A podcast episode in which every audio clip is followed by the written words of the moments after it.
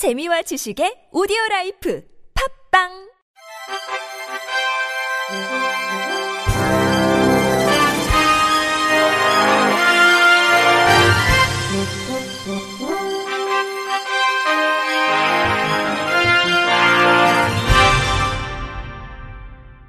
청취자 여러분 안녕하십니까? 2월 5일 월요일 KBIC 뉴스입니다.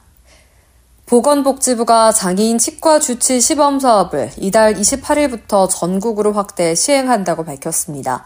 장애인 치과 주치 시범 사업은 구강 건강 관리가 필요한 장애인에게 치과 주치의가 예방적 진료, 구강 보건 교육 등 포괄적 구강 관리 서비스를 제공해 장애인의 구강 건강을 증진하기 위한 사업으로 그동안 부산, 대구 남구, 제주 제주시 등에서만 시행해 왔습니다. 복지부는 시범 사업 결과 참여 환자 중 36.8%가 우식치, 손상치, 통증 등의 개선을 경험한 것으로 나타났으며 치석 제거 이용 횟수가 시범 사업 참여 전 대비 평균 1.5회 증가하는 등 치과 의료 접근성 개선 효과를 확인할 수 있었다고 설명했습니다. 복지부는 시범 사업의 전국 확대를 앞두고 국립재활원 대한치과의사협회와 함께 치과의사 100명을 대상으로 대면 교육을 했습니다. 황승현 복지부 장애인 정책국장은 장애인 치과 주치 시범 사업은 구강 관리에 어려움을 겪는 장애인들의 구강 건강을 증진할 수 있도록 지원하는 중요한 사업이라면서 이번 확대 시행을 통해 더 많은 장애인이 건강 관리 서비스를 받을 수 있도록 노력하겠다고 했습니다. 대전시는 교통약자의 이동 지원 강화를 위해 특별 교통수단의 운영 지역을 세종시, 충남도, 충북, 청주, 보은, 옥천으로 확대할 계획이라고 밝혔습니다.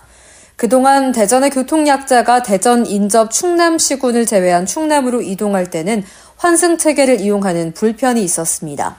예를 들어 충남 청양으로 이동할 때는 공주를 거쳐 청양으로 가야 했습니다.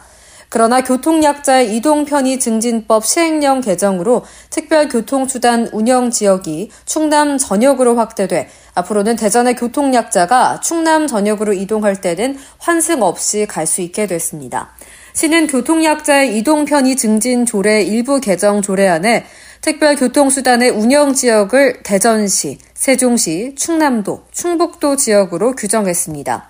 특별교통수단 광역 이동 서비스는 보행상 중증 장애인만 이용이 가능하며 이용 시간 48시간 전 전화로 예약 신청하고 운영 시간은 24시간 운영됩니다.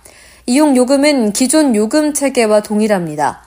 박도현 시 교통건설국장은 교통약자 사회활동 증가 및 이동권 보장 요구 등 교통약자의 이동 편의에 대한 필요성이 요구되고 있는 시점에 특별교통수단의 운영지역 확대를 추진해 교통약자의 사회 참여와 이동 편의 증진에 노력할 것이라고 말했습니다. 부산시 교육청이 청각장애인 교원에게 실시간 문자 번역 서비스를 제공하는 등 장애인 교원의 정상적 교육 활동을 돕습니다.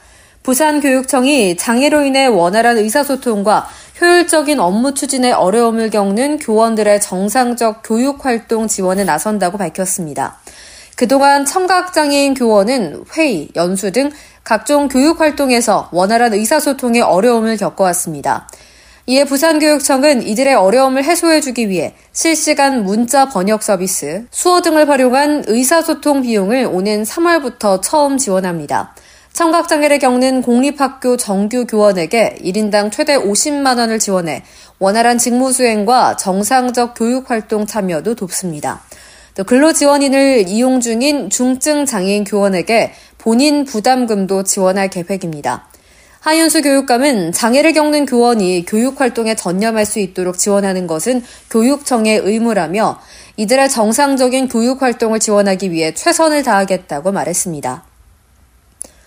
경상남도는 장애 자녀를 돌보는 형편이 어려운 부모에게 건강검진비를 지원한다고 밝혔습니다.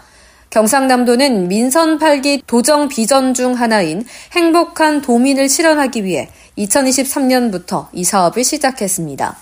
올해는 기초생활 의료급여 수급자 면서 장애 정도가 심한 장애인 자녀를 둔 부모 중 만 40세 이상 짝수년도 출생자가 종합 건강검진 혜택을 받습니다.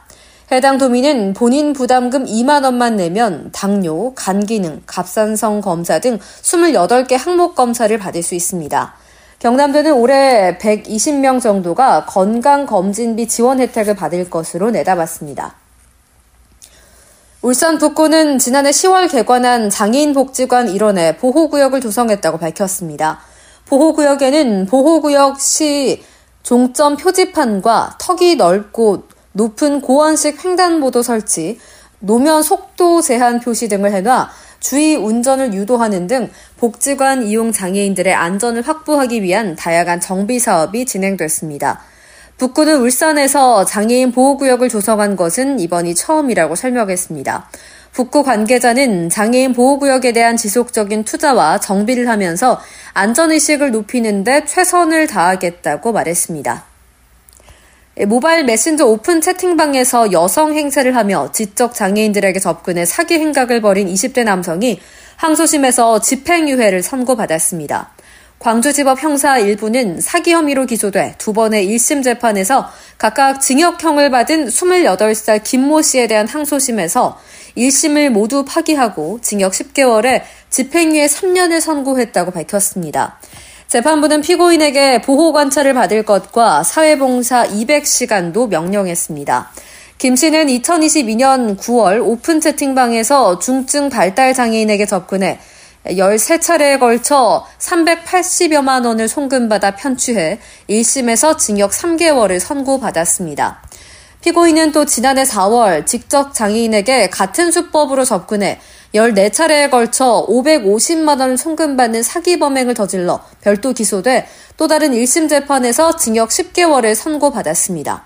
남성인 김 씨는 모바일 메신저 사진을 여성 사진으로 바꾼 뒤 여성인 척 장애인들에게 말을 걸어 접근했습니다.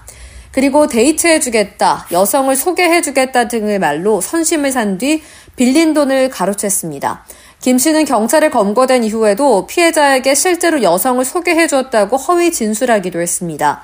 항소심 재판부는 가뜩이나 살기가 어려운 장애인들의 마음에 큰 상처를 안기는 범죄를 저질렀다며 다만 6개월 구속기간 수감 생활을 했고 피해자들과 합의한 점을 고려해 집행유예로 선처한다고 밝혔습니다.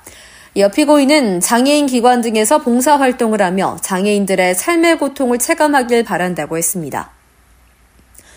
끝으로 날씨입니다. 내일 아침까지 전국 대부분 지역에 비나 눈이 올 것으로 보입니다. 비와 눈은 내일 오전 중 대부분 그치겠습니다. 다만 이후에도 하늘빛은 다소 흐리겠습니다. 기온은 예년과 비슷하거나 조금 높겠습니다.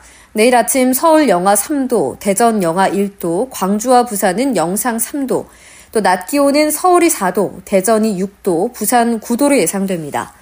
내일까지 강원 산지에는 최대 15cm 이상, 동해안에도 많게는 10cm가 넘는 대설이 예보되어 있습니다. 강원 내륙에도 2에서 7cm, 그 밖에 중부 내륙도 1에서 5cm의 눈이 쌓이는 곳이 있겠고, 또 남부를 중심으로는 비도 내리겠습니다. 영남 해안을 중심으로는 최고 30mm, 남부 내륙에는 5에서 20mm가 되겠습니다. 비의 양 자체가 많은 편은 아니지만 비와 눈이 내리면서 도로가 상당히 미끄러울 수 있습니다. 교통안전에 신경 쓰시는 편이 좋겠습니다. 이상으로 2월 5일 월요일 KBRC 뉴스를 마칩니다. 지금까지 제작의 권순철, 진행의 최정인이었습니다. 고맙습니다. KBRC.